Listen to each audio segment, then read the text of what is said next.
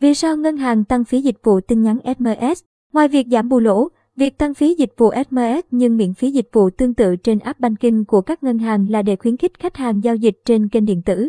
Phí dịch vụ thông báo biến động số dư qua tin nhắn SMS của Vietcombank và một số ngân hàng đang nhận nhiều phản ánh từ khách hàng khi nhà băng này điều chỉnh tăng mạnh. Biểu phí từ đầu năm 2022. Thực tế, Vietcombank và một số ngân hàng đã phát đi thông báo điều chỉnh phí dịch vụ tin nhắn biến động số dư qua SMS từ cuối năm 2021. Nhưng đến kỳ thanh toán tháng 1 năm 2022, vừa qua, nhiều khách hàng khi bị trừ nhiều tiền hơn so với trước đó mới biết tới dịch vụ này. Giảm bù lỗ dịch vụ SMS Chia sẻ về vấn đề này, Vietcombank cho biết chính sách thu phí dịch vụ nhận tin nhắn chủ động qua SMS nằm trong biểu phí dịch vụ tài khoản dành cho các khách hàng cá nhân đã được thay đổi từ mùng 1 tháng 1 năm 2022. Trước đó, ngân hàng đã thông tin về những thay đổi này trên các kênh app banking, website và email tới tất cả khách hàng có tài khoản thanh toán mở tại Vietcombank. Đồng thời, Vietcombank cũng cho biết căn cứ vào lịch sử giao dịch 3 tháng gần nhất, tháng 10 đến tháng 12 năm 2021, ngân hàng đã gửi tin nhắn trực tiếp tới từng khách hàng có số lượng SMS nhận hàng tháng ở mức cao, thuộc trường hợp thay đổi cước phí để thông báo. Nhà băng này cho biết việc thay đổi biểu phí là để phù hợp với nhu cầu giao dịch cho mỗi khách hàng. Tuy nhiên, nếu khách hàng không muốn sử dụng dịch vụ SMS chủ động, có thể chuyển sang sử dụng dịch vụ thông báo số dư qua OTT, OTT Alert trên app banh Kinh. Trong đó, dịch vụ OTT Alert được ngân hàng cung cấp miễn phí mà vẫn hỗ trợ đầy đủ các thông báo thay đổi số dư, giao dịch chi tiêu thẻ, nhắc lịch trả nợ. Lãnh đạo một ngân hàng thương mại cho biết có hai lý do khiến ngân hàng thay đổi cách tính phí dịch vụ thông báo biến động số dư qua SMS. Thứ nhất, việc tăng phí có thể giúp ngân hàng giảm bù lỗ từ dịch vụ này. Từ trước đến nay, các ngân hàng vẫn thường xuyên bù lỗ với dịch vụ thông báo qua SMS khi phải trả cước phí khá cao cho các nhà mạng để thực hiện SMS brand name tới khách hàng. Vị này cho biết với mỗi giao dịch, ngân hàng đều phải gửi ít nhất 2 SMS brand name để thông báo. Cước phí này do ngân hàng thanh toán trực tiếp với nhà mạng theo biểu phí tin nhắn dịch vụ tài chính với giá cước cao gấp 3 đến 4 lần SMS thông thường. Trong khi đó, mức phí ngân hàng thu phổ biến với dịch vụ này chỉ vào khoảng 8.000 đến 9.000 đồng mỗi tháng.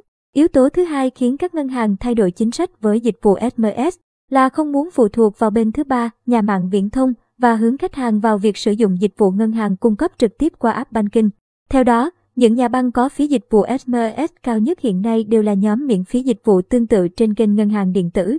Theo vị lãnh đạo nhà băng này, trước đây, khi các app banking chưa phát triển, ngân hàng phải phụ thuộc vào các nhà mạng để gửi thông báo, quảng cáo tới khách hàng.